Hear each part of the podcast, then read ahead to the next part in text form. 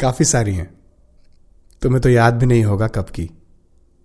मेरी आदत है यादों को संभाल के रखने की।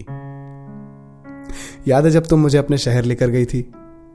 मैंने तुम्हें कहा था, मुझे पहाड़ों में अपना एक खूबसूरत सा घर बनाना है। उसमें अपना बुढ़ापा तुम्हारे साथ गुजारना है। आज शाम की ही बात है। मुझे पहाड़ों की याद आ रही थी। वो बात अलग है कि तुम्हारी भी याद आ रही थी। पर अब मैंने तुम्हारी यादों को मिटाना शुरू कर दिया है। आजकल मैं चाय खुद ही बनाता हूँ। अच्छी चाय। और उम्मीद है तुमने भी अकेले चाय पीना सीख ही लिया होगा। अकेले से मेरा मतलब है बिना सिगरेट के। मुझे लगता था मैं हमेशा से सही हूँ। पर ऐसा था नहीं। वो सही लगने वाला मेरी शक्ल में आज भी मेरे सामने आ जाता है।